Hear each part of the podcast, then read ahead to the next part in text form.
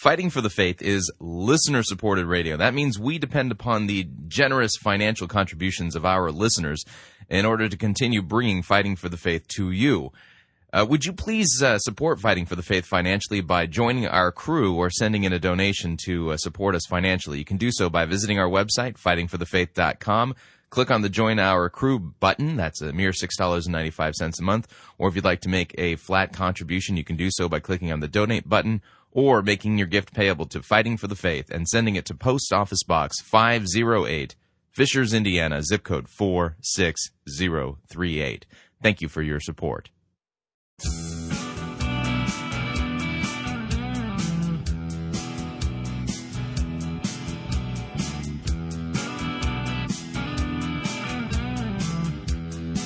It's time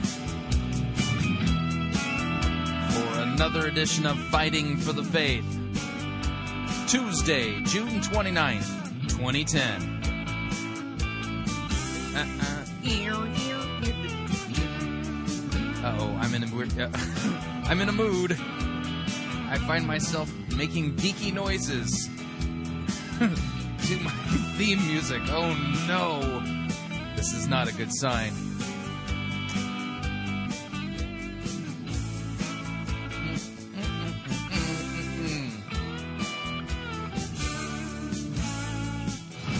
Thank you for tuning in. You're listening to Fighting for the Faith. My name is Chris Rosebrough, and I am your servant in Jesus Christ. And this is the program that dishes up a daily dose of biblical discernment. The goal here is to help you to think biblically, to help you to think critically, and to compare what people are saying in the name of God to the Word of God.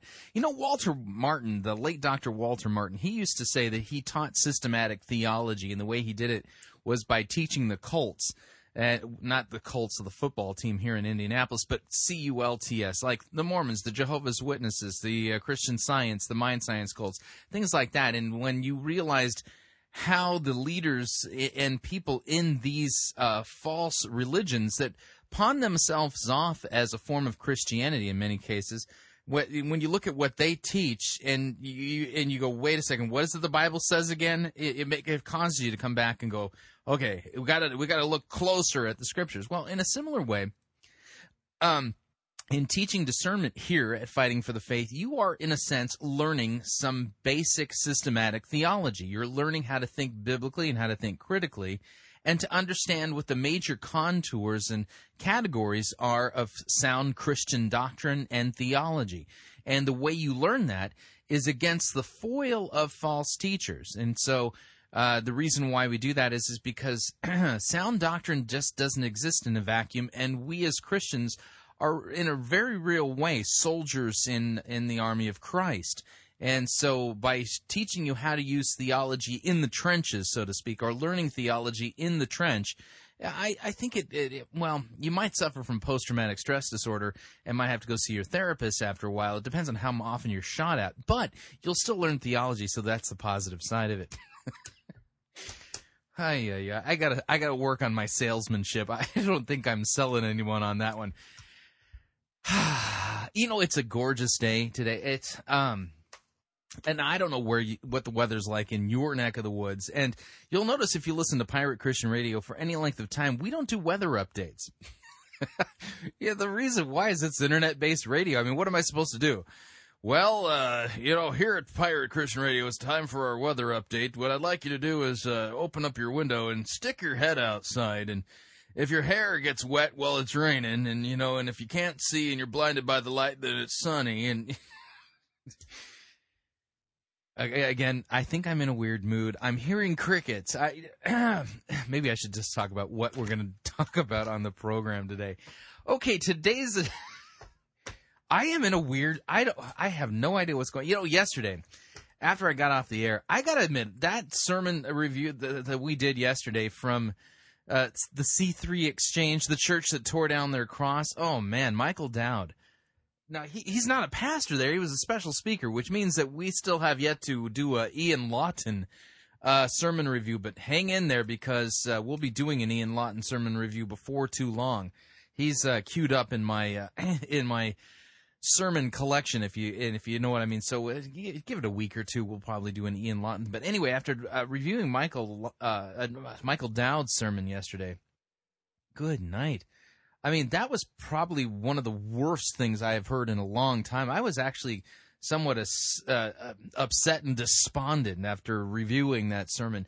Today was a little. I I, I actually got out of the studio a little bit today. Was able to run a few errands and see the sunlight and, and put the windows down and enjoy the the really it, it wasn't a, it's not a hot day here in Indy. It's uh, it's you know it's in the mid 70s. Sun is out. The, there's little white puffy clouds up in the sky. It's just a perfect, perfectly mild summer day, and and uh, I was able to get outside, which can help put me in a better mood. Maybe I was just suffering from serotonin uh, deprivation. yeah. Why am I sharing this? I have no idea, but I do these. I talk about things from time to time. Okay, today's edition of Fighting for the Faith, we're going to begin today with a little bit of email. And I've got email on uh, regarding George Elerick. I've uh, got email from Pastor Gervaise Nicholas Edward Charmley. Always like to hear from Pastor Charmley. In fact, our sermon review today, eh, we're going to be listening to a good sermon from Pastor Charmley on prayer. He's um, it's not actually a sermon. It's uh, from a midweek Bible study that he did, but it's a little bit. It, it, it's still he does a great job of exegeting a text, and uh, we're going to be listening to that today. Just some good stuff. Uh, after yesterday and George Elerick, you know, oh boy. Uh, yeah, I, I, need to recharge the, uh, the the the Christian batteries, if you know what I mean. And uh, and then let's see here. So we got email. We got Pastor Charmley. We got a couple of emails on George Elerick. We've got uh, yeah a news story. The Supreme Court says that that Christian group uh, at that, that law school can't bar gay uh, gay people, homosexuals, and still get school funding. So Supreme Court has ruled about that. We'll take a look at that. And then, depending on time, um, I may or may not get to this Perry Noble piece. Perry Noble has uh, a piece that he's he just put out on his blog regarding vision. And if I don't get to that, then I'll get to it on tomorrow's edition of Fighting for the Faith. But uh, I, the one I do want to get to, and I will save time for, is Ed Stetzer has written a piece. Uh, he's he's now a, a, contributor over at ChristianPost.com, and the name of his piece is "Calling for Contextualization." Now, if you're familiar with that term, this is this is a term that is uh, experienced controversy over the past couple of years in light of the fact that uh, some pastors have uh, in the name of contextualization have uh, done some pretty outrageous things. And uh, you know even though i like the fact that mark driscoll preaches the gospel clearly uh, the, in the name of contextualization he has actually done some stuff that uh, leaves me scratching my head going huh um, for instance, he's uh, he's better known uh, in his earlier days. I don't know if he still does this, but uh, he would from time to time let some pretty colorful um, language uh, fly from his lips while preaching. Uh, but all in the name of contextualization. And then you think back to his sermon series that he did on the uh, Song of Solomon. Holy guacamole! Yeah, there's reasons why I don't uh, review any of the sermons from that particular series here at Fighting for the Faith because it it, borders on pornography, uh, you know, audio pornography, and uh, and but all in the name of contextualization. So, and there's other pastors in the seeker-driven movement who've you know taken their leads and cues from uh, you know you know from guys like Driscoll and others in the name of contextualization. So Ed Stetzer has written a piece called "Calling for Contextualization." And uh, we'll we'll read part of that, maybe all of it. I don't know. It just depends, and uh, I'll co- comment appropriately. And then, uh, like I like I said earlier, uh, we're going to have a good sermon uh, good Bible lesson from Pastor Gervaise Nicholas Edward Charmley on prayer, and he's uh, preaching from a text or teaching from a text in the book of Acts. That'll be in hour number two. So it's going to be a good program today. It's a beautiful day here in uh, central Indiana. I don't know what the weather is like in your neck of the woods, but make yourself comfortable. Feel free to uh, relax. If you want to enjoy an adult beverage, beverage while listening to Fighting for the Faith, we don't have a problem with that uh, keep in mind that the uh, biblical prohibition when it comes to alcohol is drunkenness. That's where the sin lies. Uh, in in much the same way, God has given us different gifts of wonderful things. We can abuse those gifts and misuse them to our harm, and at that point, uh, that's when things uh, well they become a sin. And so, well, you don't have a problem with that. If you want to exercise, listening, and fighting for the faith, or mow your uh, lawn, don't have a problem with that either. The important thing is, is that you have a good listener experience. So, uh, with that, we're going to dive into the program proper, which means uh, we're going to do some email here.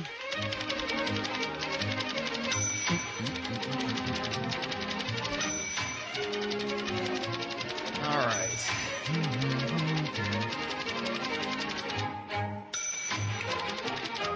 Now, I need to remind you all when you email me, um, not, not only tell me your name, but also tell me what city or uh, city or country or state that you're from, so that uh, I can let people know, you know, from where you are writing and emailing me. And our first email comes to us from Jeff, and I do not know where Jeff lives, but he wrote regarding George George Elerick and uh, here's what he had to say. Now, if, if you haven't listened to the George Elerick interview, again, I just asked the question can you deny every single major cardinal uh, doctrine of historic Christian faith and still be a Christian? That's my question. But uh, Jeff writes, he says, um, in the words of Thomas Wolfe, has anyone heard such ineffable twaddle since time began?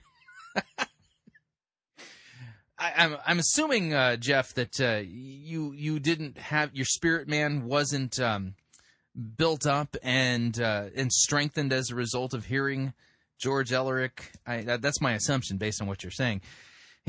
but uh, Jeff writes, he says, uh, "Thank you for asking the right questions and then simply letting him explain himself. He seems like a nice guy, and he really is, actually." Uh, but he has allowed himself to be led down a very confused and disorienting path the way he darted from half formed idea to half baked her- heresy and then back again reminded me of watching a hummingbird darting back and forth from blossom to blossom and then smashing into a window. nice word picture, by the way. Jeff continues. He says, obviously, there is a point of diminishing returns on this, quote, immerse myself in Hebraic culture mem I forgot the exact number, but Elerick asserted that every Hebrew word can have up to 40 different meanings. I think he said every every uh, every verse in the Hebrew Bible can have up to 70 different interpretations. I mean, at that point, I mean, I mean, if each and every verse can have 70 valid interpretations, then that basically means the Bible means nothing. That's what it. sorry, let me get back to the email.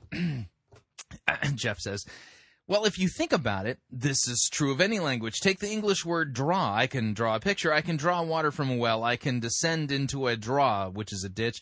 I can have the draw on somebody and I can watch as the evening draws down and I can give up and call it a draw. The context, though, determines the meaning and that is what we have in God's Word. I, I, think he was probably using the 40 different meanings assertion to reinforce the postmodern assertion that the meaning of the text is determined by the reader's experience rather than the author's intent. Well said, Jeff, and that's exactly what's going on here. And that is, again, those who buy into postmodernity, it ends up leaving, basically giving them a theological lobotomy uh, because they're they're so much into playing with words and meanings and not really paying attention to the fact that words have a meaning within a context in a sentence.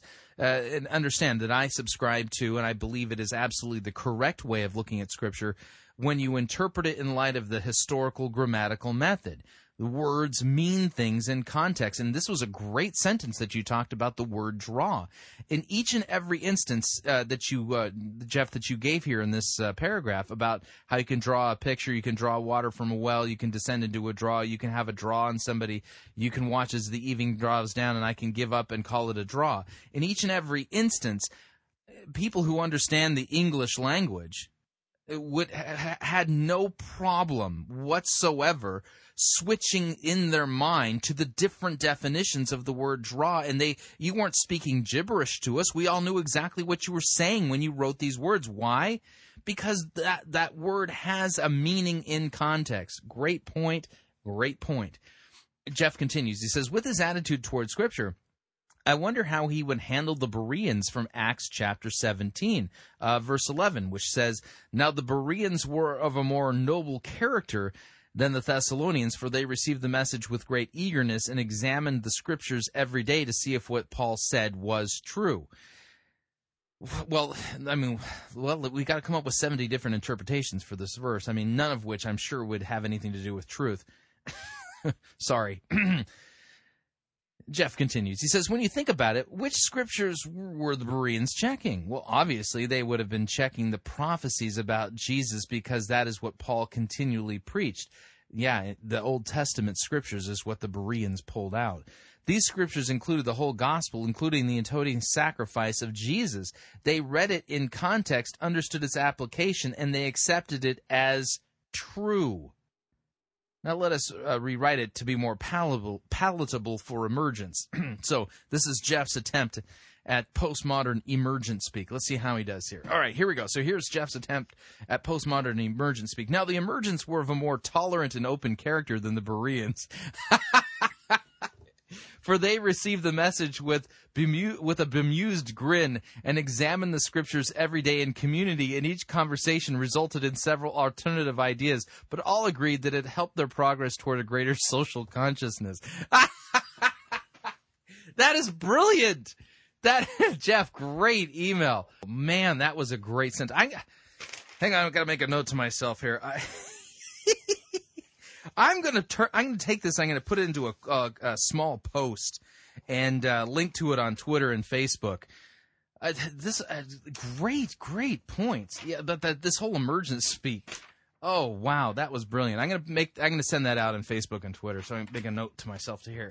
Okay, got an email. Actually, more than one. Um, I'm gonna read two of them. I got more than two even from uh, Pastor Gervaise Nicholas Edward Charmley, who's uh, I think he's in Hanley. Um, hang on a second here. Yeah, that's right. Hanley, uh, Stoke on the on Trent in uh, the UK. Uh, Pastor Charmley writes. He says, "Dear Chris, I- I've been catching up with the new podcasts, and I'm listening to the Matrix sermon from the Verve." Viva la Verve. Um, in, in, listening to the pastor's disparaging uh, faith in Christ, I think I may have discovered one of the problems with American evangelicalism today, and the root cause of all of this. It takes more than faith stuff. Yeah, that's right. Um, I've got audio somewhere from it, it, the, guys over at uh, Issues Etc. play it frequently. Uh, but it's Rick Warren basically saying it takes more than faith to please God. I mean, which is just f- flat out false. Um, but uh, Pastor Charmley writes, he says, From what the man said, it seemed that his definition of faith in Christ means to assent to certain facts about Jesus. Now, this is an important point. Listen carefully. He says, This is in, this indeed in itself is not enough. The trouble is, is that is not the historic Christian definition of faith at all. In fact, it is the definition of faith proposed by uh, Sandemanian uh, by the Sandemanian uh, Sandemanian heresy. Uh, Sandemanianism, briefly put, defines faith merely as assensus, uh, the acceptance of certain facts about Jesus, and that all who accept those facts are saved thereby. The historic church has always recognized that faith is more than the acceptance of historical facts. A. A. Hodge, the phrases uh, eis, or epi are, are always used to express trust and confidence uh, terminating upon God or upon Christ as mediator. We are often said to believe or credit Moses or other teachers of the of the truth, but we can we can believe in or on Christ or God alone. Um, that's from Outlines of Theology uh, from 1973. Charles Hodge. The primary idea of faith is trust. That's from Systematic Theology uh, from 19, uh, 1873. And then uh, Westcott writes, he says, quote, uh, the, uh, the belief is in Christ and not in any pre, uh, uh and not in any propositions about Christ. Now, this is this is a great point, and uh, this is something we've talked about here on the program. Uh, and this is something that I think that historically has been the case, and I think was hammered out very clearly in the Protestant Reformation that when we talk about saving faith, faith being trust, it's and trust always having having an object, and that object is Christ. That there are three fundamental components that make up saving faith. And the way the reformers and others have talked about it is is that you have uh, notitia, you have this, you have the knowledge, the facts, so to speak, the historical facts about the story. You have assensus, a sense that the uh, the the facts are historically correct. But then the the third component is fiducia, that's uh, faith and trust. That uh, the that the story told is about Christ and that Christ's death was for you. So you're putting your faith in on. Uh, you're you're trusting in Christ for the forgiveness of your sins. So the way the story, if you put the three together, it would go like this: you have uh, you have um, uh, notitia. We can say that Jesus Christ was born in uh, in uh, Bethlehem, uh, roughly about zero. Uh, zero AD, uh, you know, one BC, two BC, somewhere in there, and as Luke writes in his gospel, that uh, Quirinius was the governor of Syria, you know, uh, and so you you got uh, Caesar Augustus sending out a wanting to take a census. All these historical facts that Jesus Christ uh, lived in that region at that time. Uh, that he had 12 disciples, that he healed people, that he was crucified under Pontius Pilate, he suffered and was buried and, and, rose again on the third day. All of those are historical facts, but saving faith doesn't say, basically says, yes, those facts are true. Okay? That's the faith that demons have. That's demon faith. Okay, even the devil knows that those facts are true.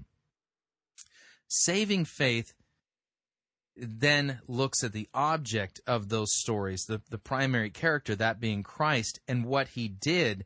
And it has a theological and personal significance in that it calls us to trust in that Jesus from those historical events and to trust that his death on the cross was for your sins. That's a theological statement that he is offering you forgiveness and you can trust him. That's the idea here. But let me continue with uh, Pastor Charmley's email. He says, Now it is true that uh, Sandemanian, uh, the Sandemanian view of faith is really uh, the only one that works with a semi Pelagian or Pelagian theology. As such, a belief is indeed in the power of man, and thus it, it, it is perhaps no surprise that proponents of the altar call system have come to believe that faith is simply crediting the Bible with being trustworthy and nothing more. While this is a part of the biblical faith, Orthodox theologians all agree that the primary part of faith and the primary meaning of the Greek words is trusting God in Christ, not having read either Hodge or any decent theologian at all. The heirs of revivalism are left with people who, by their faulty definition, have believed yet who live as unbelievers because biblically they are.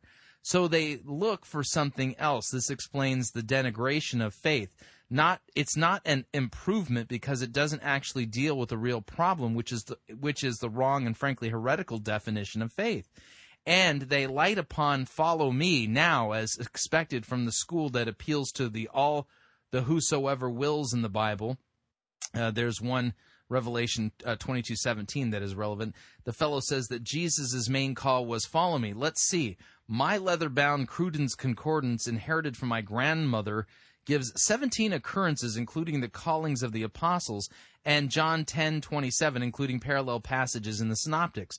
I stopped counting the believe passages referring to Jesus after 60. In fact, the idea of believing in Jesus is far and above the most common of the two ideas believing and following. There are many more calls to believe in Christ than there are to follow him. Yet, here is a most interesting point. Far and above the greatest number of these are in John's gospel. If one excluded John, then one could make the case that follow is indeed the most common call. I think we all see the problem at this point. You just can't exclude John's gospel. The man refers to it, but he has no idea what, what it actually teaches it is uh, it, it, seems to be just a repository of isolated text. I suggest he read it through and then reread it through again with the help of a good commentary such as westcott or calvin or carson. Now i gotta say something here. I gotta be careful pastor charmley because if i if i suggest that somebody reads you know calvin's institutes or anything written by calvin people might call me a crypto calvinist so i gotta be careful here anyway, such as Westcott or Calvin or Carson, though I suspect Carson would be beyond him. I also suggest that he stop watching so many movies and start actually studying the Bible. It might help. Um, and then uh, Pastor Charmley, Charmley sent me a follow up email that uh, gives a little bit more information on uh, Sandemanianism. Uh, Andrew Fuller, the English particular Baptist theologian who wrote against Sa- uh, Sa- uh, Sandemanianism, writes, quote, the foundation of whatever is distinguishing in the system seems to relate to the nature of justifying faith. This, Mr. Sandeman constantly represents as the bare belief of the bare truth, uh, and that's from his book, The Complete Works of the Reverend Andrew Fuller. Uh, Pastor Vince said, "quote If you come up, if you come up to me and and said, I believe in you, like you said, I believe you're Vince, and you're the pastor of Verve, I'd be like Big Whoop. Whether you believe it or not, it's true. Now, that strikes me as a very odd use of language, and I'm sensitive to odd uses of language as it often uh, betrays heresy in cults. What are offered are propositions, the belief or otherwise of is a matter of fact. Compare Sandeman as quoted in, uh, by Fuller, quote, everyone who obtains a just notion of the person and work of Christ, or whose notion corresponds to what is testified of him, is justified and finds peace, peace with God simply by that notion. Notion, assent to facts, is what saves, not trusting Christ. Contrast the hymn writer and theologian Joseph Hart, uh, uh, 1712 to 68, who, who wrote, Venture on him, venture wholly, let no other trust intrude, None but Jesus can do helpless sinners good. This wrong idea of faith from the movie The Matrix and from Sandemanianism leads inevitably to a downplaying of faith and an upplaying of works and duties. In short, it leads to legalism. If faith is not up to the task of sanctifying, and thus that role must be given to the law, faith is then something little and really rather com- contemptible for infants in Christ, and that faith is not really faith at all. If this thesis is true, namely that popular American evangelicalism's formal definition of faith is, in fact, Sandeman's, not Paul's, then this goes a long way toward explaining the powerlessness of popular evangelicalism. Great point, Pastor Charmley. I completely agree. And again, wonderful email. Okay, one more email here. Steve writes, and Steve is in. Uh, Paramus, New Jersey. Steve writes, he says, This is regarding George Elerick. And uh, he says, Dear Chris, wow. There was nothing even remotely Christian about anything George Elerick said at all. Now, George seemed like a likable and honest enough guy. I admire his authenticity about struggling with certain truths at least he puts things openly on the table. Way too, uh, way too much in his uh, views are somewhere out in space to concisely comment on. So I'll just hit the main themes. The whole of his eschatology, the last one third of the interview, was a laundry list of presumption and error. But since it was almost a direct copy of Moltmann's eschatology of hope, which you covered extensively, that's all I'll say. The most glaring wound in Elerick's way of thinking is uh, is the is the order in which he is approaching truth. Simply put, he puts human culture and etymology first. He uses the lens of man to interpret God. The correct way is to let God interpret man. Good point. Good point.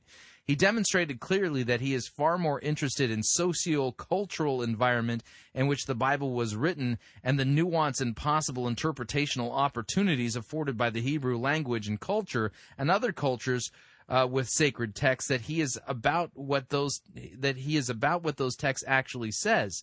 What does that look like? For example, words like "Son of God" and "Messiah" don't mean what they mean because uh, they were once used in another context to mean something else. Right. That's like someone calling me a jerk and my response being, "Oh, you see, he once referred to his Jamaican chicken lunch as a jerk, so I must assume that he was calling me a tasty Jamaican chicken dish."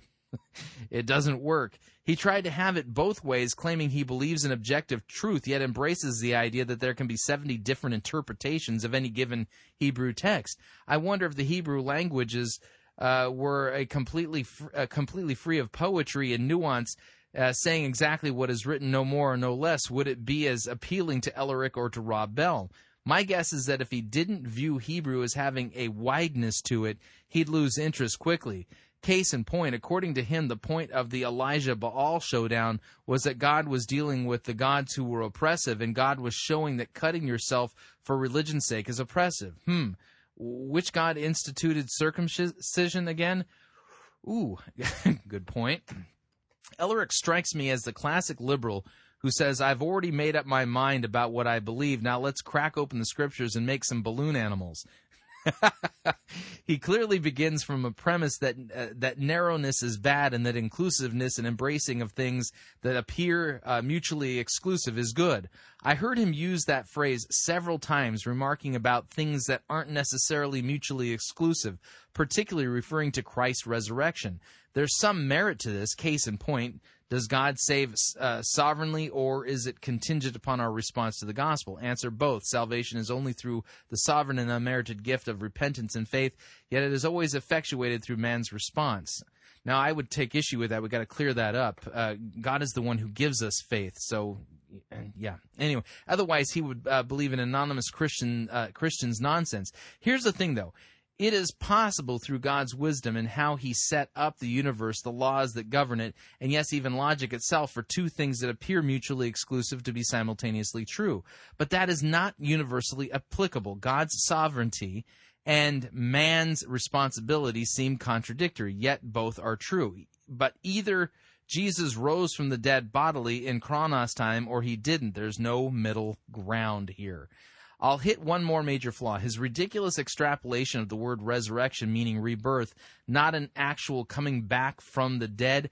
Maybe that would fly if there was only one passage in the New Testament that referred to Jesus' resurrection in some ambiguous way. However, the Gospels don't give some ethereal reference to resurrection. They give a descriptive account that on the third day the corpse of Jesus was no longer in the tomb but was uh, up, walking around, interacting with, and being touched by his disciples, eating cooked fish and bread. It's hard to interpret that as anything else. But again, Elerick made up his mind before he even came to the scriptures. That's Steve from uh, Paramus, New Jersey. Thank you for the email. Great email. Good points. Good stuff. All right, we're up on our first break. If you would like to email me regarding anything you've heard on this edition or any previous editions of Fighting for the Faith, you can do so. My email address is talkback at fightingforthefaith.com, or you can ask to be my friend on Facebook. It's facebook.com forward slash pirate Christian, or you can follow me on Twitter. My name there, Pirate Christian. We will be right back.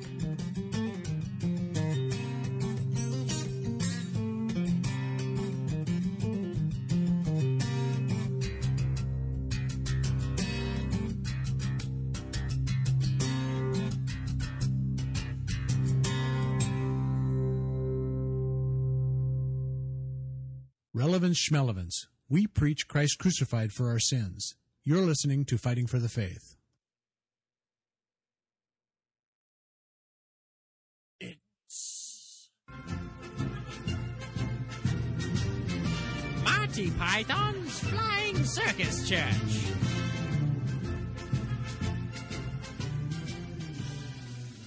You're listening to the Emergence Sports Network here on Pirate Christian Radio. You've tuned in just in time to catch today's emergence ball match between the Pomo Bombers and the Majestic Mystics. Today's match is proudly brought to you by Rex Kwando's Bible Pants. There's the buzzer, and they're off. McLaren dribbles a pigskin down to first base, takes out his putter, and. Whoa! Jones checks McLaren against the boards and then passes to Pagitt in left field. But wait, Bolz-Weber is charging from the 10 yard line and she slam dunks from the foul line. That's a birdie. The crowd is going wild. When was the last time you saw something like that? I don't think I've ever seen anything like this. Okay, play is resuming. There's Rollins. He serves to Bell. Bell snatches the snitch, and then Hail Mary passes to McLaren. McLaren is in the end zone. Oh, and he slaps it back to third base. Tickle grabs her wicket and then punts one out into center court. It looks like Jones and Pagitt are double teaming Bolz-Weber. He doesn't have a shot, so she slices one off into the rough. McLaren is there to make the safety, but Pagitt grabs McLaren's face mask and then throws down to second base. What a brilliant save that was. Jones takes out his driver, then sends one out to midfield. Tickle headbutts the ball and then sends it back to McLaren. He vaults over the pommel horse. Oh, and he sticks the landing! Unfortunately, the degree of difficulty wasn't that high, but McLaren racked up seven brownie points. Tickle sets up for the kickoff. But wait, Jones is trying to steal third base.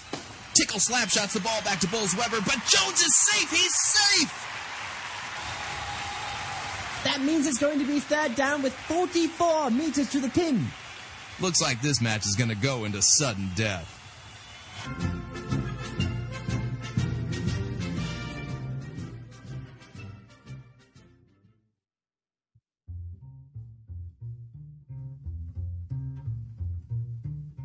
Are you tired of giving gifts that are as boring as elevator music? I mean, how many ties and dust collecting paperweights does a person need? Well, Pirate Christian Radio has the perfect solution to boring gifts. The answer is Cloud Nine Living. Cloud9 Living offers more than 1,600 unique and memorable experience gifts in 42 cities nationwide. Gifts such as hot air balloon rides, dinner cruises, stock car racing, skydiving, and combat aircraft dogfighting. Cloud9 Living has gifts for every taste and every budget. For more information on Cloud9 Living, visit piratechristianradio.com forward slash Cloud9. Again, that's piratechristianradio.com forward slash Cloud9. You'll be glad that you did. Hello, this is Reverend Matt Slick, President and founder of the Christian Apologetics and Research Ministry. I wanted to let you know about our online schools of theology, apologetics, and critical thinking. Each school has been developed out of my more than 30 years of experience as a teacher, author, and defender of the Christian faith. With these schools, you can learn what you need to know about the Christian faith, how to defend it, and how to promote the gospel. The three schools are very easy to use, and you can go through them at your own pace. They are designed with short, succinct lessons that include topics such as Christian doctrine, the Bible, evangelism, the cults, atheism, evolution, Islam, logic, and critical thinking. Each lesson is followed by questions that you answer in a self-paced fashion. So, in order to grow in your Christian faith, please visit carm.org. That's C-A-R-M dot O-R-G and click on the link for the online schools at the top of the page and enter the code PIRATE to receive a 10% discount.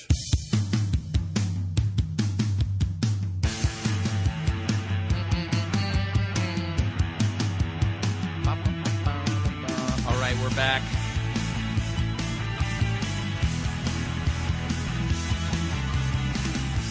Warning just because a word has different meanings doesn't mean it can mean nothing or anything you want it to mean. Context and grammar decide. Need to remind you all, Fighting for the Faith is listener supported radio. That means we depend upon your generous gifts and financial contributions in order to continue to bring this important radio outreach to you as well as to the world. You can partner with us financially by visiting our website, fightingforthefaith.com. And when you get there, you'll see uh, two friendly yellow buttons. One says donate, the other says join our crew. When you join our crew, you're automatically signing up to contribute a mere $6.95 every month to Fighting for the Faith and the ongoing mission of Pirate Christian Radio. Of course, if you would like to specify the amount that you would like to contribute, you can do so by clicking on the donate button, or you can make your gift payable to Fighting for the Faith and then send that to Fighting for the Faith, Post Office Box 508, Fishers, Indiana, zip code 46038. All right, moving along to the news here. From the Christian Post, headline reads Supreme Court says Christian group can't bar gays and get school funding. This is by Michelle A. Vu from the uh, Christian Post. The uh, story reads The Supreme Court ruled on Monday that a public school has the legal right to deny a Christian campus group recognition and funding if it bars gays from becoming voting members and taking on leadership positions. Boy, this is a setback. I got to tell you. Um, now, listen, what does this mean? Just right off the bat, that means if this Christian group wants to continue at this school, they have to be an unrecognized group and they can't receive any school funding. If they receive school funding, they have to have they have to let gays in. Now listen, I want to make something clear. Christ died on the cross for homosexual sins. And Christ loves homosexuals and wants them to repent and be forgiven of their sins every bit as much as he wants me to repent or you to repent and be forgiven of your sins, whether they be things like gossip, murder, lying, cheating, stealing, heterosexual uh, uh, sexual misconduct, uh, or even homosexual uh, sins and perversions. Christ is an equal opportunity forgiver of sins. And this is problematic because um, what this does is it basically makes it so that unrepentant homosexuals can take on a leadership role um, in a Christian campus group. Well, that compromises the gospel message and the message of the forgiveness of sins to the gays uh, that would basically come into the group and uh, take it over. I mean, it, it, what's what's gets obliterated is the gospel itself. So this is a terrible, terrible decision on the part of the Supreme Court. In a splintered five to four vote, the court ruled in favor of the uh, of the unusual school policy of the University of California's Hastings College of Law in San Francisco. The policy says that all campus groups must allow everybody to join, even if the person disagrees with the group's values and views. The Christian Legal Society welcomes anyone, regardless of their beliefs, to join the Bible studies. Uh, clarified Jordan Lawrence, an attorney with the Alliance Defense Fund that was on the team representing the Christian Legal Society um, uh, to the Christian Post. But the group requires voting members and officers to sign a statement of faith that includes, among other beliefs, a, a, a line about unrepentant participation in or advocacy of sexually immoral of a sexually immoral lifestyle as being inconsistent with the faith. Quote, it's very frustrating the Supreme Court chose to rule on a policy that very few universities have, said Lawrence. Well, now that the Supreme Court has ruled on this, every liberal university from here to uh, Poughkeepsie, New York, is going to, yeah. The Alliance Defense Fund and CLS says that they expect the Supreme Court uh, they expect the Supreme Court ruling Monday to have little immediate effect because they are not aware of any other public university with the same exact policy as Hastings.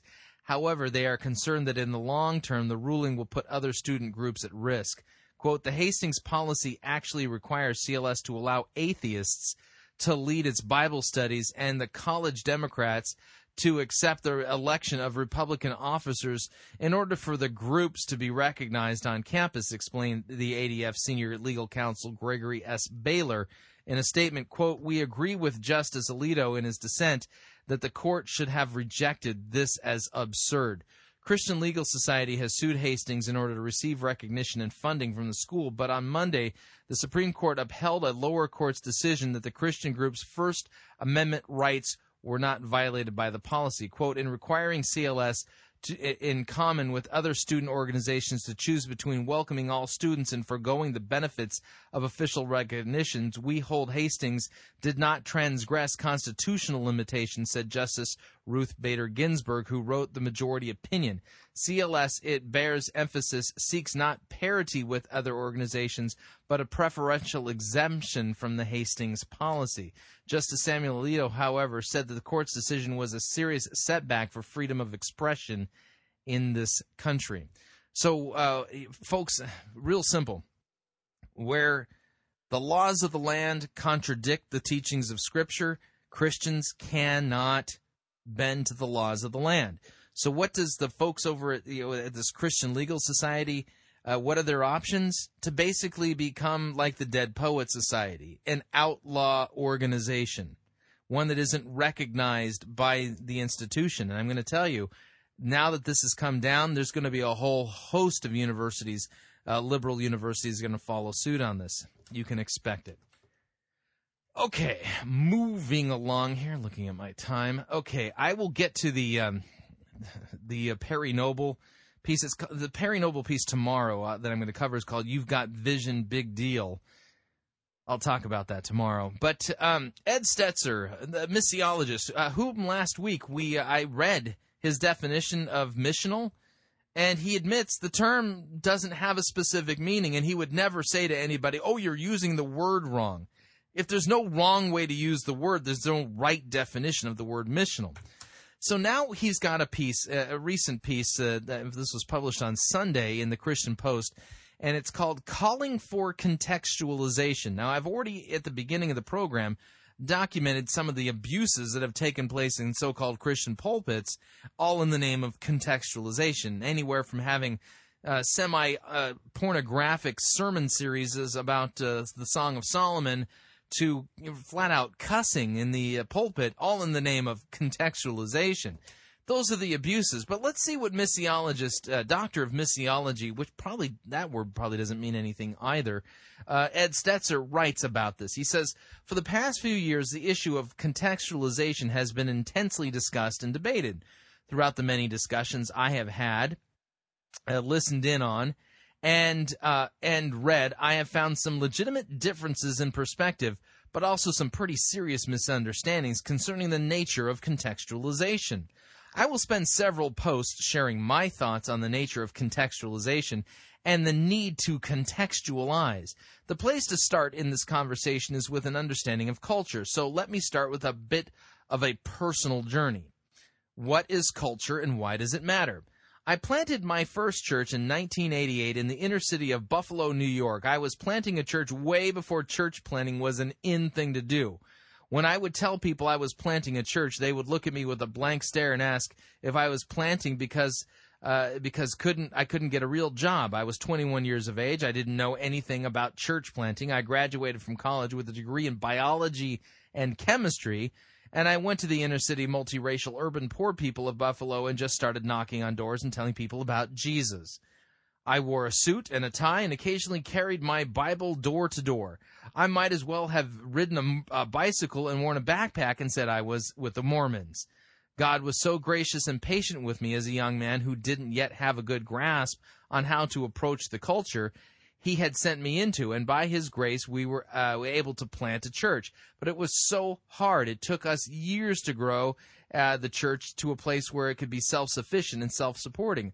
I believed in church planting, but I knew it, I needed su- uh, to become effective in making the gospel known and developing the church in areas where churches were desperately needed. Around that time, there was a pastor in California, I'll give you two guesses who it is, who was getting a lot of attention for his strategy and effectiveness in making disciples. He was part of my tribe, so I started communicating with this guy, Rick Warren. Rick and I continued these conversations until I was finally able to get a, uh, get to a conference out in California. While there, I started to understand the importance of understanding culture. Regrettably, I concluded that the key to culturally relevant church planting uh, was in Hawaiian shirts and shoes without socks. So when I was uh, going to plant my second church in Erie, Pennsylvania, a city that is part of the snow belt that gets uh, about at least 10 feet of snow each year, I showed up as a culturally relevant church planter wearing a Hawaiian shirt with uh, and shoes without socks.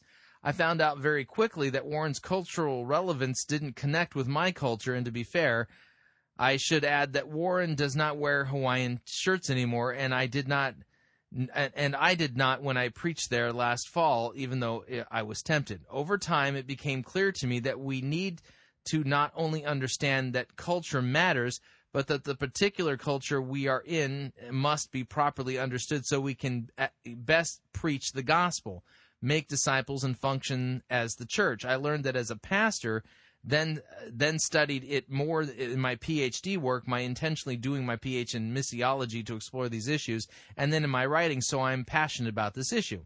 Now, my personal example is an example of a minor cultural concern. I'll be addressing much more weighty issues in the days to come, yet it's important to, to first define culture. What is culture? There's a lot of talk about culture, but not always much clarity about what it really is. People shout about culture, but we have to think discerningly about what it is and how we engage culture. Harvie M. Conn has a helpful article in the Evangelical Dictionary of Missions.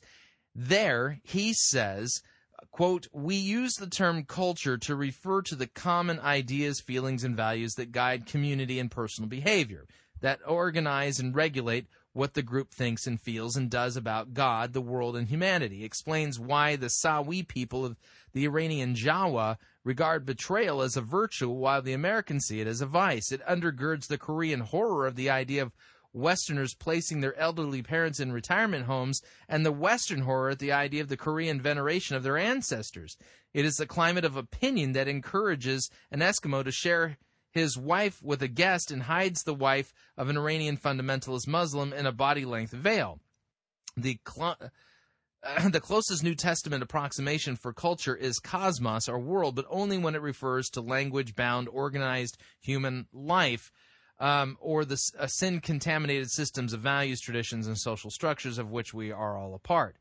What this means is that culture itself is not evil, but a composite of good and evil as understood biblically values and vocations, customs and creations, beliefs and behaviors that characterize a particular people in a particular place. In any given culture, we can find both imago Dei and idols because all people are made in God's image and reflect that reality in some way. But all people are also sinners who exalt other gods while rejecting the Lord. Some parts of a culture can be considered good, while others must be seen as corrupt.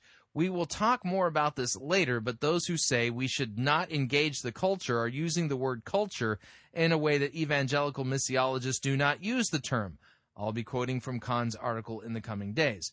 Why does culture matter? Through my experiences in church planting in Buffalo and Erie, I learned an important lesson in church planting, a mistake that unfortunately is made all too often today. Too many church planters uh, plant in their heads and not in their communities. This happens in two ways. Some are, quote, Bible only types, and others are model inspired, and both make the same mistake of ignoring their culture. It's easy to develop a solid theological grasp on the essential components of the church and the nature of the gospel without understanding the way in which biblically divine church will look and function in differing cultural contexts. The Bible only folks are convinced they need only they they only need to know scripture in order to reach the people in a given community. I think we all need more scriptural fidelity, but less. Uh, but unless they can also exegete the culture, uh, they will be ill equipped to identify idols and understand the way in which sin has brought ruin to the community. Others see an effective model of, of church flourish in one context and believe that they only need to replicate that in order to reach uh, the people in their context. They too avoid the hard stud- uh, work of studying their culture and instead seek to import the work and con- uh, conclusions drawn from different contexts. Both types are hard at work, primarily planting and uh, leading in their heads instead of their communities. This is bad missiology that disregards the importance of knowing and engaging culture. okay, that was all part one on this this important of importance of contextualization. And to which I basically say, duh. I mean, folks, listen, we all know, especially here in the United States, that we all have a shared culture and that there are different subcultures within our primary culture here in the United States. And this is also uh, true in other places abroad. In the UK, uh, you know, you you've got Scots, you've got you got you know you've got people who are, are Irish. You've got different competing cultures there. In the United States, we have different immigrant groups. You got Hispanics, you got Italians, you got Polish people, you've got uh, you've got Jewish communities. We we all understand that there's different subcultures. Got it, okay? And if it, it, the thing is, is that this is like basic common sense. If any of you all have ever seen the movie, the Steve Martin movie, The Jerk, Okay, you know what I mean. It's it's hilarious, and the reason why the movie is hilarious is because it mix it it plays it plays two cult subcultures against each other, and it's hilarious and it's funny and it's stupid, and and you get what I'm saying. Okay, and I mean, I mean, if a pastor uh, or a church planter doesn't understand the subculture that he is speaking with, and is not able to effectively communicate with them and, and always appears to be an outsider of that subculture, then he, I, I guarantee the people in that subculture will not warm up to him and it may impact his ability to preach the gospel and to disciple people. Okay. That being the case, the biblical message that we've been given to give is the same for all nations. It's repentance and the forgiveness of sins in Jesus' name, and it's it's sound biblical doctrine. It doesn't matter if you're German, it doesn't matter if you're Hispanic, it doesn't matter if you're African American, it doesn't matter if you're it, it, it, it doesn't matter. It doesn't matter what your subculture is. It doesn't matter if you're into classic rock. It doesn't matter if you're into if you're emo and and, and into dressing goth. It doesn't matter. The message and the doctrines are the same. So, in uh, that being the case, you do have to understand your subculture. But I'm, uh, I, I read this article and I didn't learn anything. It's like a complete duh. I mean, and the other thing I, I've just my observation is, how hard is it really to communicate to people in that basically share the the same primary metaculture that you do? Here in the United States, I mean, forgive me if I'm wrong here, but in the United States, people in the United States that are here who've grown up here the way I've lived here and grown up here, regardless of whether you live in in Southern California, Seattle, or the Midwest, or New York, or Connecticut, or down south, we've got the same restaurants. We speak the same language. We buy the same clothes from the same stores, and we have the same chain restaurants that we all go to. Let me see if I can list a few of them. Chili's, um, the Spaghetti Factory, Buca di Beppo, um, the Olive Garden, McDonald's, Burger King, uh, Arby's. Uh, you get what I'm saying here? We all pretty much we all share common experiences. We you know even though you might root for different sports teams, we all root for football or we all root for baseball. We all have the same president. We have the same capital. Okay? So, as far as I'm concerned, how difficult really is it to share the good news of the forgiveness of sins won by Christ and his vicarious death on the cross to somebody who is part of a different, quote, subculture, but shares the same metaculture that I'm a part of? Now, forgive me if I'm wrong, but if you want to email me on this, you can. I'm assuming that those of you who are listening to this radio program and to this podcast, that some of you root for different baseball teams. Some of you have different tastes in music than I do. You know, you know, some of you might even like rap or hip hop. I don't particularly care for it, but it doesn't matter we I share the same language as you, and you get on your computer, and even though we might have different subcultural tastes, you hear the gospel and you hear sound biblical doctrine here on this radio station. And you don't even get to see what I wear. There are days, believe it or not, that when I'm here in the studio, I am wearing Hawaiian shirts.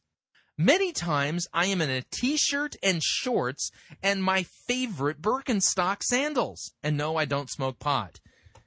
I don't know what it is, but pe- you know, people see Birkenstocks and they think that you're a pot smoker. I I don't get it. Anyway, so uh, subculture, you get what I'm saying here. You can't even see me. And those of you who are my friends on Facebook, you've seen a couple of pictures of me and probably go, "Oh, that's what Rosebrough looks like." But not many of you have actually seen me in person. I don't. You don't know what cologne I wear, or if I even use a deodorant. I might be sitting here just reeking of body odor and it doesn't matter because I am communicating to you in English and you understand English. Pastor Gervaise Nicholas Edward Charmley, he, he lives in the UK and he writes in, uh, in emails to this program regularly. We're going to be listening to a lesson of his here in the second hour. How many of you have met the man? Do you know what he wears? do you know if he likes, you know, uh, what are his likes and his dislikes? Uh, does it even matter? I mean, he. Um, I've to, I've said it before. I mean, I know very little about the UK. I've never been there. I'm hoping to go there very well within the year. I'm hoping to go there. Okay, it's a long story. I'll have to explain after I get all the ducks lined up. And anyway, you'll get what I'm saying. I hope to go there soon. But I mean, if you if somebody were to hand me a map of the United Kingdom and say, "Could you find Hanley?" I'd be, huh? What's a Hanley?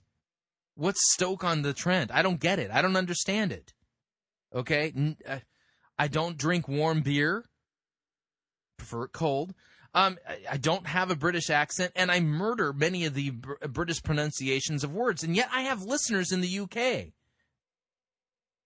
If all of this contextualization were so important, how on earth can Ed Stetzer explain the fact that I have listeners to Fighting for the Faith and Pirate Christian Radio in the UK, in France, in Germany, in Singapore, in uh, New Zealand, in Australia, um, in Israel. I mean, it, it, there's people who are listening to this program in Saudi Arabia and, and, and in Dubai. How is this even possible? I don't dress like them. I don't, many of you folks who are listening, I don't speak the same as you do. I have slightly different slang or big difference in slang. I don't think I have an accent. And many of you listening to me think, oh, Rosebrough, he's got a, a thick American accent from Southern California.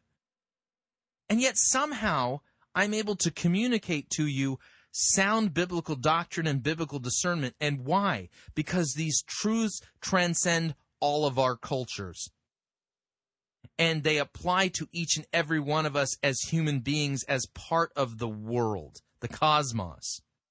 So I don't think this whole idea of contextualization is really as important as Stetzer is making it out to be. I think there's a huge overemphasis on this. Huge overemphasis. That being the case, when you're planting a church, you have mo- you're, you got your feet on the ground and you have face to face contact and you have relationships that are far more complex and in depth than you would with me and you having a relationship over the radio the way we do as you're listening. And I understand you need to understand that subculture. For instance, let me give you an example. It took me a while to understand the emergent culture, but I had to immerse myself in it and stop and listen so that I so that I could effectively communicate to them because there were certain nuances to the things that they were concerned about that if I just didn't understand them I wouldn't be able to effectively communicate. I think that there's an aspect to this that is true and that there's a huge overemphasis on this where there's much much abuse going on in the name of contextualization. I think you need to understand that it's important to understand the people you are reaching out to, especially if they're part of a subculture or a different culture than you are. And at the same time, that your primary job is not to be an expert in culture, but to be an expert in preaching Christ and Him crucified, and an expert in preaching the scriptures and teaching the gospel and teaching sound biblical doctrine and discipling people in the full counsel of the Word of God that transcends all cultures and transcends even contextualization. So, yeah, I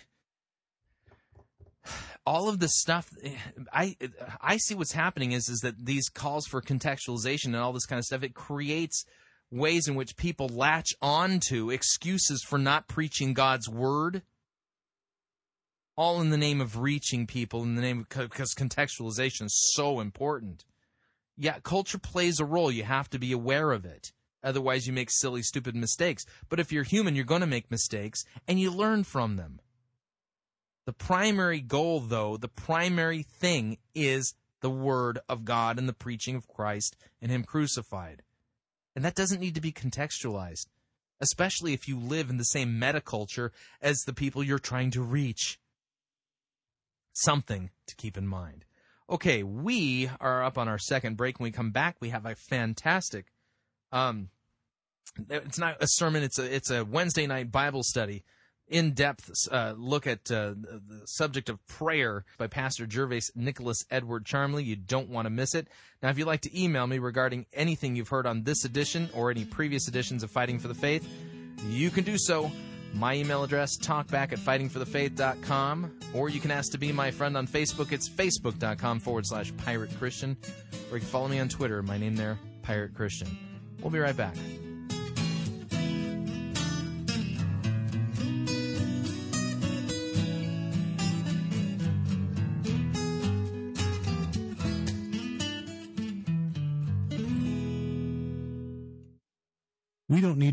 Christianity, we need to rediscover it.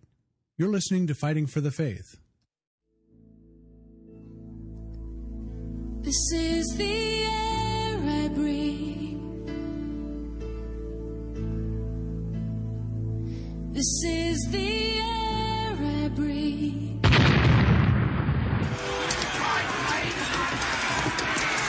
I've had enough of this sissy, frenzy, cannon photo written music you have the audacity to call worship. Men, put this entire girly praise band in the boo box. Let's wheel in the organ and get some real worship music underway.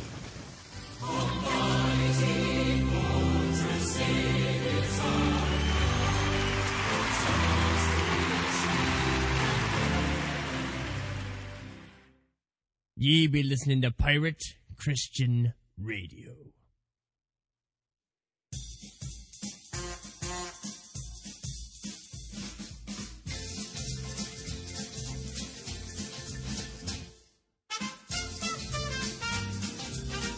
Keep more of your money in your pocket.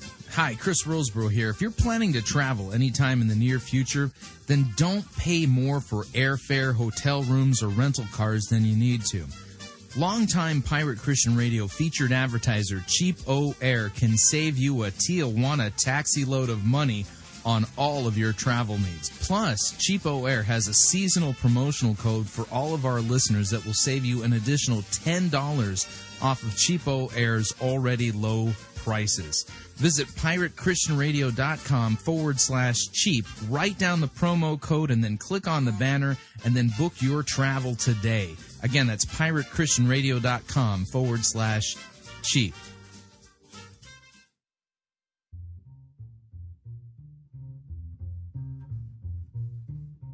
Are you tired of giving gifts that are as boring as elevator music? I mean, how many ties and dust collecting paperweights does a person need? Well, Pirate Christian Radio has the perfect solution to boring gifts. The answer is Cloud Nine Living.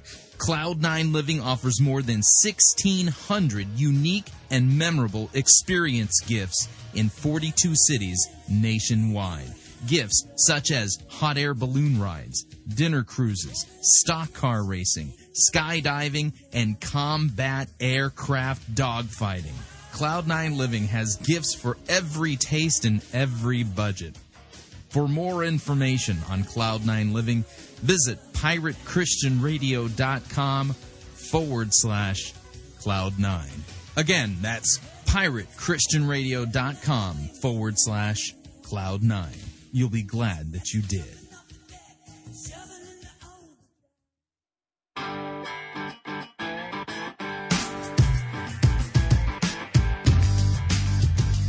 Right, we're back. Hour number two of Fighting for the Faith. Sermon review time.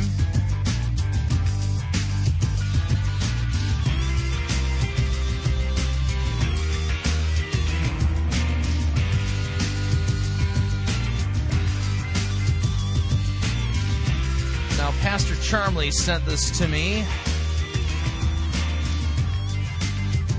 recently. Hang on a second here. I need to uh, cue up the uh, sermon review music.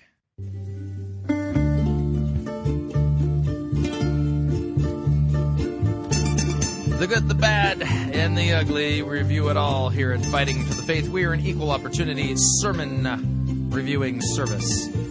Today's sermon is actually from a Wednesday night Bible study by Pastor Gervaise Nicholas Edward Charmley from Bethel Evangelical Free Church in the UK, Hanley, Stoke on Trent. I have no idea what that means.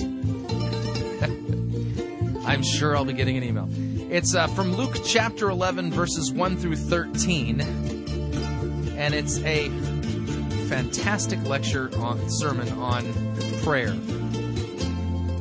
Now, what you need to listen for God's Word. Is it taught in context? Is it decide what the agenda is? If so, is Pastor Charmley correctly handling the word of truth?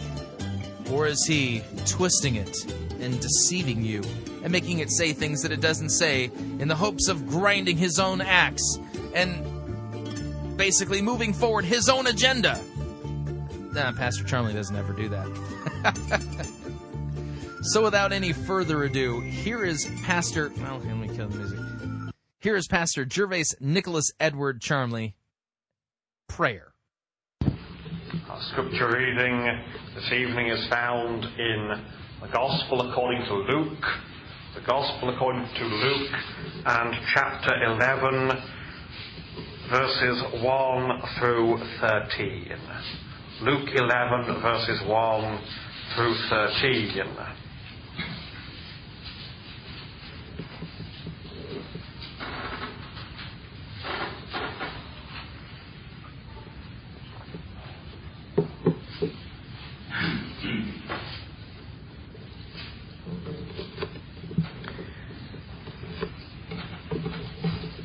Now it came to pass that as he, that is Jesus, was praying in a certain place, when he ceased, one of his disciples said to him, Lord, teach us to pray, as John also taught his disciples. So he said to them, When you pray, say, Our Father in heaven, hallowed be your name. Your kingdom come, your will be done on earth as it is in heaven. Give us this day our daily bread, and forgive us our sins, for we also forgive everyone who is indebted to us. And do not lead us into temptation, but deliver us from the evil one. And he said to them, Which of you shall have a friend, and go to him at midnight, and say to him, Friend, lend me three loaves, for a friend of mine has come to me on his journey, and I have nothing to set before him. And he will answer from within and say, Do not trouble me. The door is now shut, and my children are with me in bed. I cannot rise and give it to you. I say to you, though he will not rise and give to him because he's his friend, yet because of his persistence he will rise and give him as many as he needs. So I say to you, ask and it will be given to you. Seek and you will find. Knock and it will be opened to you. For everyone who asks receives. And he who seeks finds. And to him who knocks it will be opened. A son asks for bread from any father among you, will he give him a stone? Or if he asks for a fish, will he give him a serpent instead of a fish? Or if he asks for an egg, will he offer him a scorpion? If you then, being evil, know how to give good gifts to your children, how much more will your heavenly Father give the Holy Spirit to those who ask him? We trust God's blessing to rest on the reading of his holy word. Now, we have been considering in these Wednesday night meetings Christian doctrine. We have been looking at the last few weeks the means of grace, that is to say, those means by which God communicates his blessings to his people. And we saw that they are, first of all, and most importantly and centrally, the Word of God, the Bible, is the great means by which God gives his blessing to his people. Secondly, there are the sacraments or ordinances, the Lord's Supper and baptism, which are intended to communicate a blessing to his people. And thirdly, we come to prayer. Prayer as a means by which God blesses his people. Now, of course, prayer is not peculiar to Christianity. It is not unique to Christians. Everybody who has any sort of religious beliefs at all engages in something that could be described as prayer. One of the five pillars of Islam is prayer five times a day.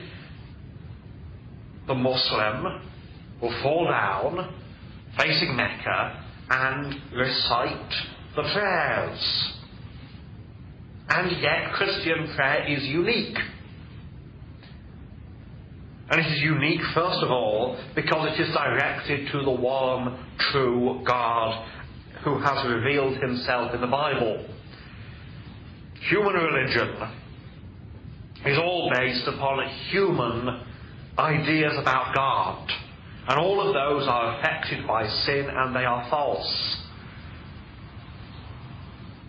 But what are the specifics in which Christian prayer is different Well, our text contains one of the occasions on which Jesus taught what we know as the Lord's Prayer. The other occasion that we have recorded is in the book of Matthew, in the Sermon on the Mount. In Matthew chapter 6,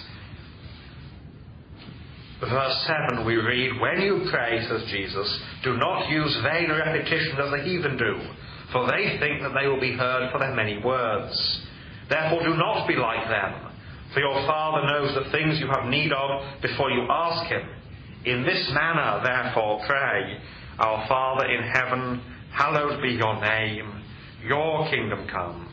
Your will be done, on earth as it is in heaven. Give us this day our daily bread, forgive us our debts as we forgive our debtors. And do not lead us into temptation, but deliver us from the evil one. For yours is the kingdom and the power and the glory forever. Amen. And so we have these two occasions that is recorded that Jesus taught this prayer. There are, of course, subtle variations between the two. And indeed, if you're if you have a New King James with notes at the bottom of the page, you will note that there are more variations in some manuscripts. And this is only to be expected if it is repeated on more than one occasion. That it would be slightly different. But the content is the same. The, the phrasing is slightly different. The content is exactly the same. And whereas in Matthew he says, after this manner, to give the authorized version of reading, after this manner say in Luke he says, when you pray, say.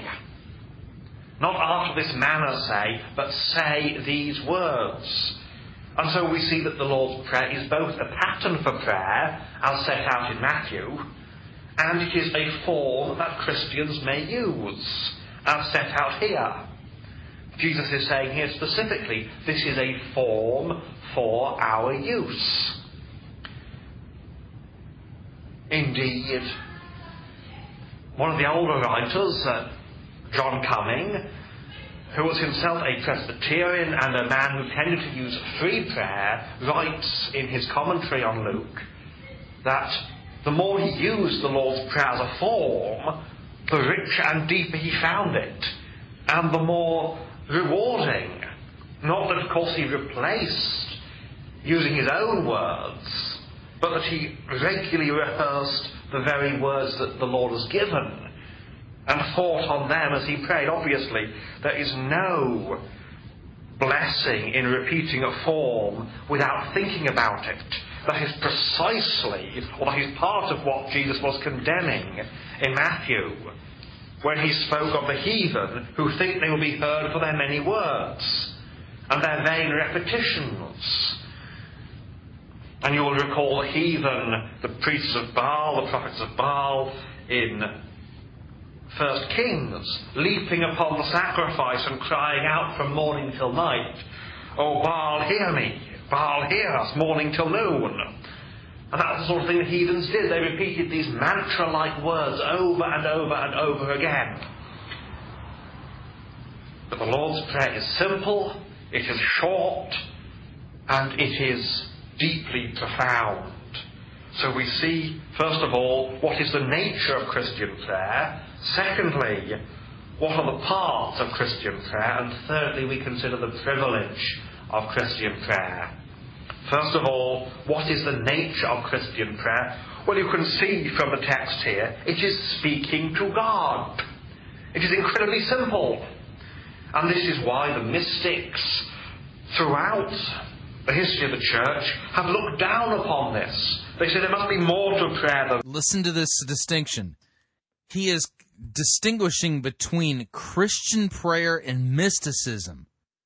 And this is an important distinction that needs to be made today, especially in light of the fact that people are making claims in Christian churches, of all places, that the way you grow spiritually is not by reading the Bible to understand it, but by using it as kind of a springboard into a mystical experience. That's not what we're called to do. We're called to pray, to communicate to our personal God. And what I, I mean personal, I don't mean that he's personal only to me. I mean the fact that he has a personality, that he can be communicated with, talked to, petitioned, praised, worshiped.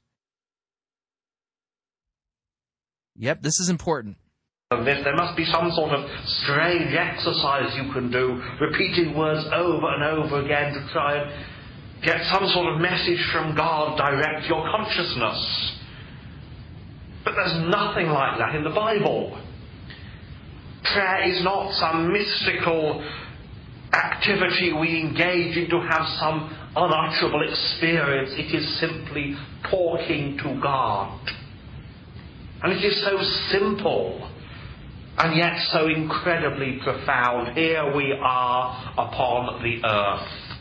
Here we are, the creatures God has made. And there He is, the God who holds our breath, the God who has made us, the high and holy one who inhabits eternity, and we can speak to Him. And He says,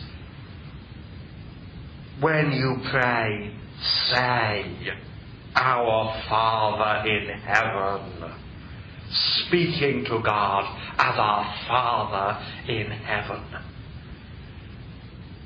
It is, sim- it is as simple as that. Speaking to God. Making our requests known to Him. Making our needs known to Him. It is speaking to God. And of course, first of all, if we are to speak to God, we must come in faith. It is necessary to come in faith, as we read in the Epistle to the Hebrews, and chapter 6, uh, chapter 11, rather, verse 6. Without faith it is impossible to please God. For he who comes to God must believe that he is, and that he is a rewarder of those who diligently seek him. So we must come in faith. And here again we see something deeply profound and amazing. The prayer of faith is not some special sort of prayer. It is the description of all Christian prayer, the prayer of faith. Is the prayer of those who are trusting in the Lord Jesus Christ. It is not a prayer for those who are particularly holy, who are particularly close to God. It doesn't mean a prayer that's without any doubt at all, but it's a prayer of the one who believes in Jesus Christ. Hear, hear, amen, and amen. Oh, this is good. God willing, tomorrow in the Thursday Club we shall be looking at the transfiguration of the Lord. How the Lord Jesus Christ was transfigured. And the amazing thing about the transfiguration is that he came down to the mountain and was confronted with this situation with the demon possessed young man. And he says to the, the young man, the young man's father says to Jesus, If you can help. And Jesus replies, If you believe. And the man replies, Lord, I believe, help my unbelief. And his son is healed. Here is not a man who prayed without any wavering at all, but a man who acknowledged before the Lord Jesus, before God, standing there before him, God in the flesh, who acknowledged that he had unbelief. And yet, Lord, I believe. Well, so it is. We come with some unbelief, but we come in faith, though feeling our weakness. And we come in faith in God in Christ. It is not that you must be absolutely convinced that God will answer this prayer. It is that you must be trusting in Jesus, trusting in Christ for salvation. That is Christian faith. And is a response to God. All Christian prayer is a response to God. Because God has first spoken to us.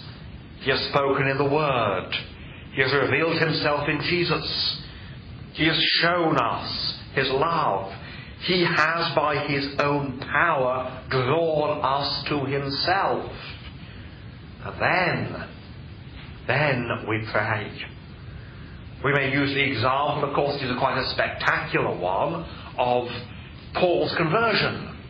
Paul was converted, struck down off his horse, lay low on the ground, and Jesus spoke to him, Saul, Saul, why are you persecuting me? And only then could it be said of him, once he was converted, behold, he is praying. Prayer is a response to God. And so the Christian comes in response to the Word of God in prayer.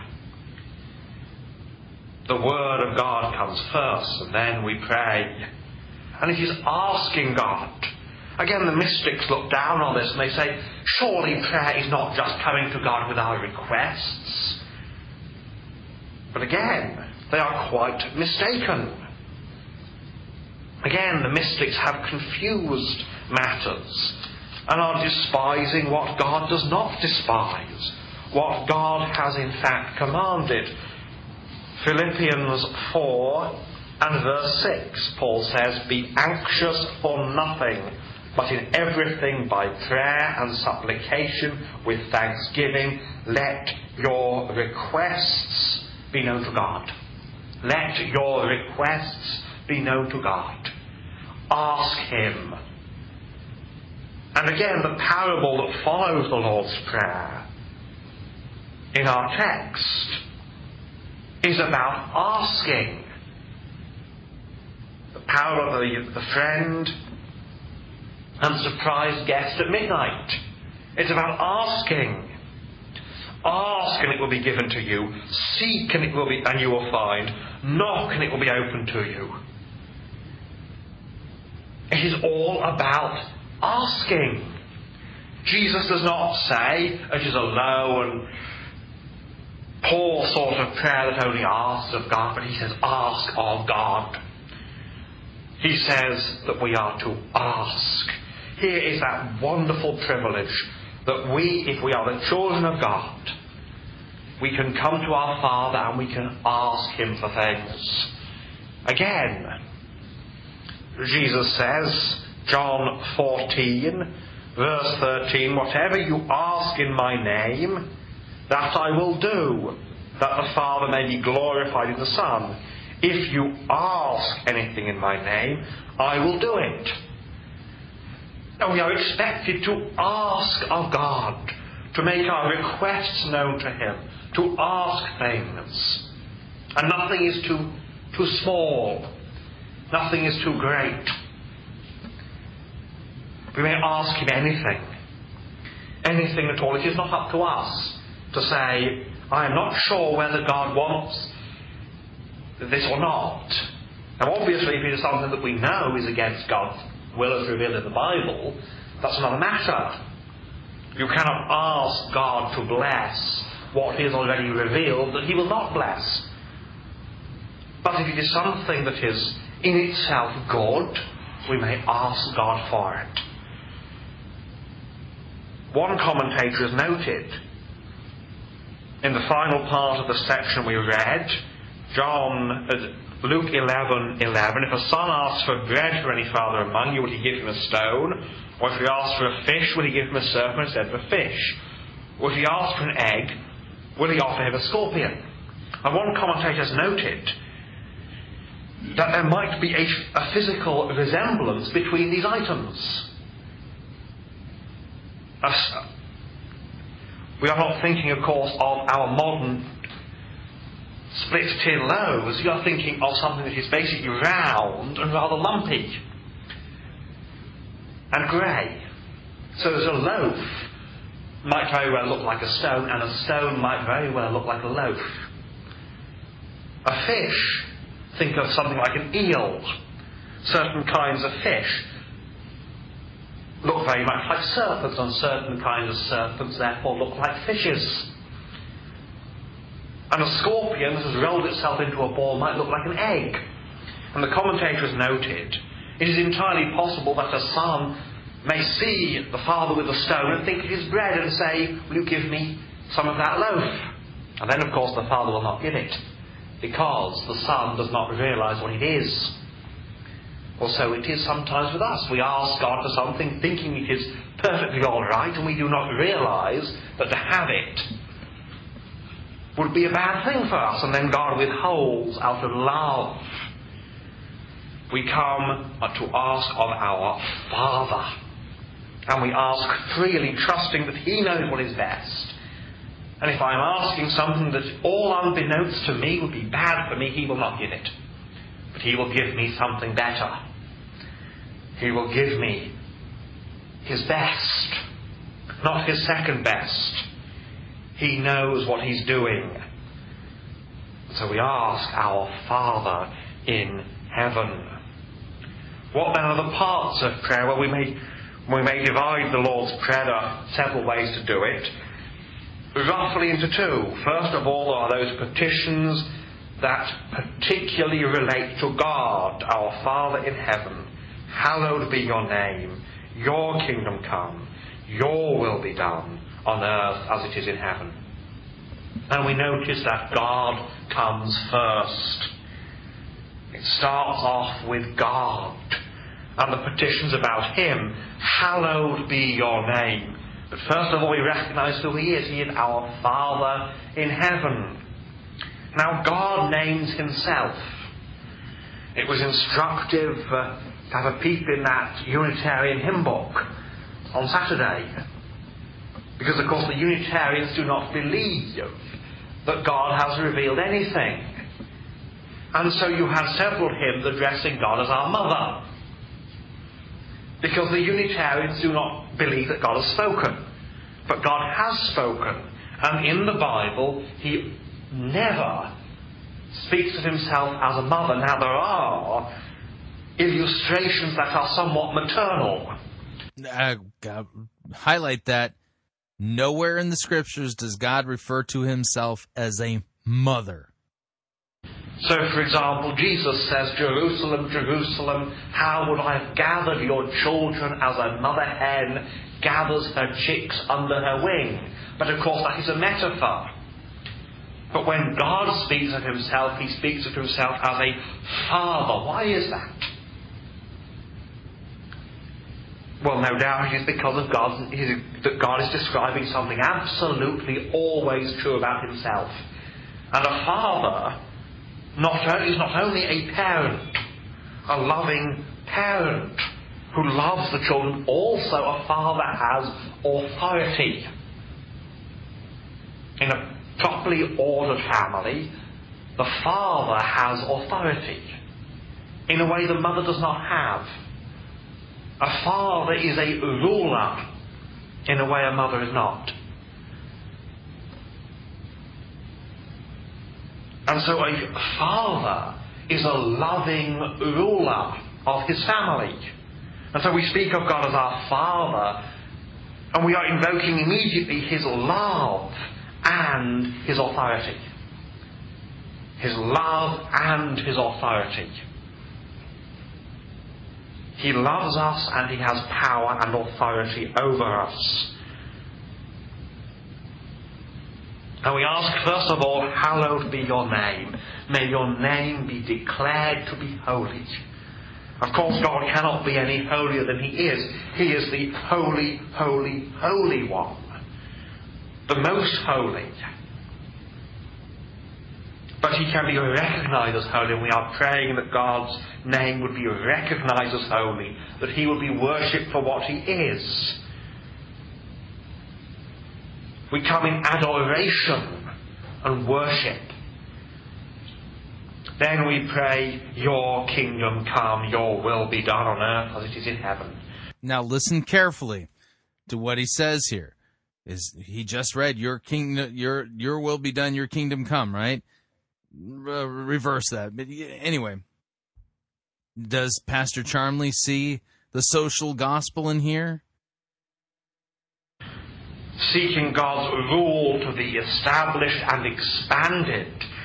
Now, of course, that will only finally happen in the new heavens, the new earth, in which righteousness dwells. The kingdom is both now, that is, God is ruling now in his people. We are all, we all confess Jesus is Lord.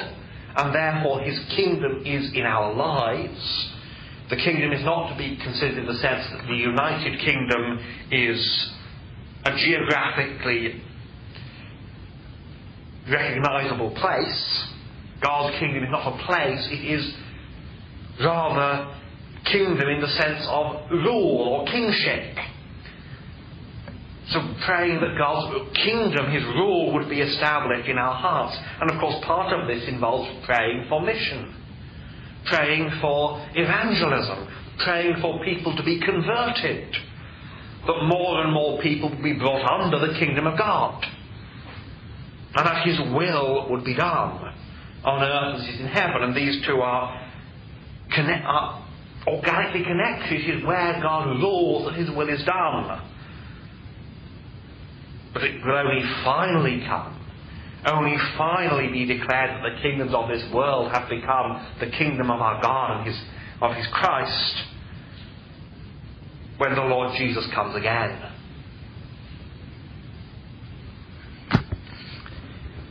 And then, then we come to the petitions concerning ourselves. Give us this day, give us day by day our daily bread and forgive us our sins. First of all, there is this request. And it's significant that we request after saying, Your will be done. But first of all, we say, Your will be done, and then we ask our, our requests. In other words, our requests are subordinated to God's will. You cannot pray, Your will be done, O Lord, and then go on to pray for something you know perfectly well not to be His will. Great point. I had never put those two together like that. Great point. You cannot say, Your will be done, and then go on and pray, regardless of His will. You must ask first, Your will be done. And there are times when God's will conflicts with our will and not necessarily because we are asking for something we should not be asking for. The Apostle Paul records this notable case in 2 Corinthians 12, speaking of the thorn in the flesh, which he calls, verse 7, a messenger of Satan to buffet me, lest I be exalted above measure. Concerning this thing, this thorn in the flesh, a physical illness of some kind, I pleaded with the Lord three times that it might depart from me. And he said to me, My grace is sufficient for you, for my strength is made perfect in weakness. Paul said, Take it away, and God said, No. This is given to you for a reason, and Paul gives the reason, which was to keep him from being puffed up with the blessings God had given him. And then we come to confession, forgive us our sins. We ask to be forgiven, we are saying that we are sinners. We ask to be forgiven, we are saying, we are confessing to God, I have done what is wrong, I need to be forgiven. I remember I was on a minister I've met who, I've mentioned the story before, was a candidate, was put forward as a possible candidate for theological training in the Church of Scotland. And it was his uh, misfortune to come before a very liberal presbytery. He preached before them and they said, Well, there's a problem here, young man. You speak far too much about the forgiveness of sins. Now, why would a liberal presbytery be so annoyed about people talking about forgiveness? Simply for this reason. Only sinners need to be forgiven. Only perpetrators need to be forgiven. But the great lie that is spread abroad is we are all victims. And that is one of the reasons why this language of sin is so difficult for the world to grasp now. We have this psychotherapeutic language about everyone being a victim. July's Evangelical Times has a cover article dealing with the terrible crime in Cumbria. and notes the complete absence of sin language from all media dealing with the event. And asks a serious question what has become a sin? Sin has been replaced in our culture with psychotherapeutic language. We are all victims now. No, we are not. We are all sinners. It is not that I am a victim of my circumstances and therefore I have committed sin. It is I am a sinner and therefore I have sinned. And I need forgiveness, not therapy, but forgiveness, pardon. And as long as a man has in his mind that he is a victim, he will never repent. Because he doesn't believe he needs to repent. He will never come to God seeking forgiveness because he does not believe he needs it. But sinners need pardon. And notice, give us day by day our daily bread. This is a prayer for daily use. And forgive us our sins. We need daily bread and we need daily pardon. Oh, to grace, how great a debtor daily I'm constrained to be, said the old hymn writer, old Robert Robinson. Let that grace, Lord, like a fetter, bind my wandering heart to thee. So we come finally to the privilege of prayer. Prayer is not a duty, it is a privilege. Think of what we have said. It is coming to God and speaking to God and asking God to provide our daily needs. It is speaking to God. Is there anything more wonderful than speaking to God? That we guilty sinners may approach Him by Jesus Christ. Prayer is not ordered in the Bible, it is encouraged. We are encouraged to pray. To think of the, the wonderful privilege of prayer. Again, in the book of Hebrews, chapter 10 and verse 20, verse 19 rather. Therefore, brethren, having boldness to enter the holiest by the blood of Jesus, by a new and living way which he consecrated for us through the veil that is his flesh. Picture here is in part of that veil being torn in two at the crucifixion. Christ's body broken for us at the crucifixion so that we may come in to the presence of God by the broken body of Christ. And having a high priest over the house of God, let us draw near with a true heart, in full assurance of faith, having our hearts sprinkled from an evil conscience and our bodies washed with pure water. We may draw nigh because of the blood of Christ. Because of his death upon the cross, he has died for us. And then we may draw near because of the resurrection and eternal life of Christ. We are familiar, of course, with those words in 1 John 2 And if anyone sins, we have an advocate with the Father, Jesus Christ the righteous, and he himself is the propitiation for our sins. We have an advocate with the Father. And then we have an advocate here on earth to help us. The Holy Spirit is called the Paraclete, the advocate. It's the same word as we have seen already. And the Holy Spirit helps us to pray. First of all, He helps us by giving us assurance.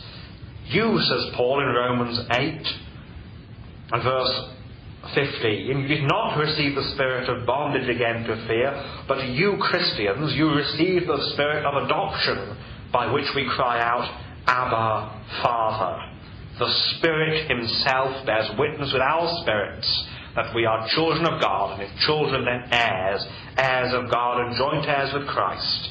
If indeed we suffer with Him, that we may also be glorified together. There is the Holy Spirit in our hearts as an advocate giving us assurance that we are born of God.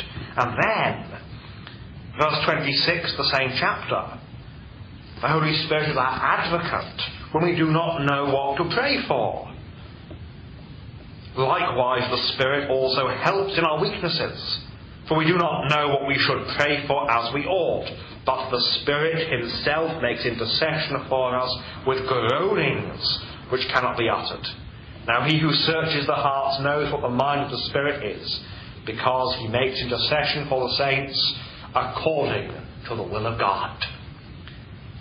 We have an advocate above, we have an advocate on earth. With these two advocates, we can draw near to God in full assurance of faith. And so then, in conclusion, we ought always to pray and not to faint, to speak to our Heavenly Father, to ask of Him those things that are, as the, the old Anglican prayer book puts it, needful as well for the body as the soul. Not just those spiritual prayers for spiritual things, but prayers for our physical necessities, for what is needful for the body as well as the soul, whatever it may be. And we have a perfect model. We have these words that we use weekly in the morning service. And we do so because Christ has said, when you pray, say these words. We do so in obedience to His Word. And we have this perfect model that we can read and we can study and we can see what it is that God wants us to pray for. And we have the very best of encouragements in that we have our two advocates. Our advocate with the Father, Jesus Christ the righteous, who is the propitiation for our sins, the one whose death has taken away the wrath of God. And our advocate, the Holy Spirit, who helps us and leads us to pray. And so indeed, may we rejoice in this wonderful privilege of prayer, and may Christ teach us, as he taught the disciples, to pray. Amen. Amen. Great points. Yeah, I didn't want to interrupt him when he was talking about we pray daily, forgive us our trespasses. Uh, that's forgive us our trespasses. We're praying that we're sinners, and we're praying God's will be done. With only we pray God's will first, and then we offer our petitions to God. Just great, brilliant points, and of course, Christ and Him crucifying for our sins is the solution. Ah, breath of fresh air. And did you notice the fact that Pastor Charmley, well, he has a British accent. I'll bet you he eats food that's different than the food you eat. I bet you he eats at restaurants differently, different restaurants than you eat at. But still, did you hear the gospel? I mean, this was a wonderful, wonderful sermon on prayer and on the Lord's Prayer. And it was respectful, reverent, it was in depth. It drove us into this into the scriptures. It was great stuff. yeah, no, he. I didn't hear him contextualizing anything. Did you? Did you hear Pastor Charmley contextualizing anything? Hmm. Yeah. Again, I, I think the whole contextualization thing is a much to do about nothing. Preach the word. Let God's word do what it does. Just like Pastor Charmley did. Great stuff. Just need to remind you all, Fighting for the Faith is listener supported radio. That means we depend upon your generous gifts and financial contributions in order to continue to bring Fighting for the Faith to you as well as to the world. You can partner with us financially by visiting our website, fightingforthefaith.com. When you get there, you'll see two friendly yellow buttons. One says donate, the other says join our crew. When you join our crew, you're signing up to automatically contribute $6.95 every month to the ongoing mission of Pirate Christian Radio and Fighting for the Faith. By the way, it's our two year anniversary tomorrow, uh, being on the air for Pirate Christian Radio. Yeah, I've been in two years. Wow. Anyway, of course, if you'd like to specify the amount that you would like to contribute, you can do so by clicking on the donate button, or you can make your gift payable to Fighting for the Faith and send it to Post Office Box 508, Fishers, Indiana, zip code 46038. Bet you Pastor Charmley doesn't wear Hawaiian shirts either, flip flops and and shorts. Just you know, just a thought. if you'd like to email me regarding anything you've heard on this edition of Fighting for the Faith or any previous editions, you can do so. My email address is talkback at fightingforthefaith.com.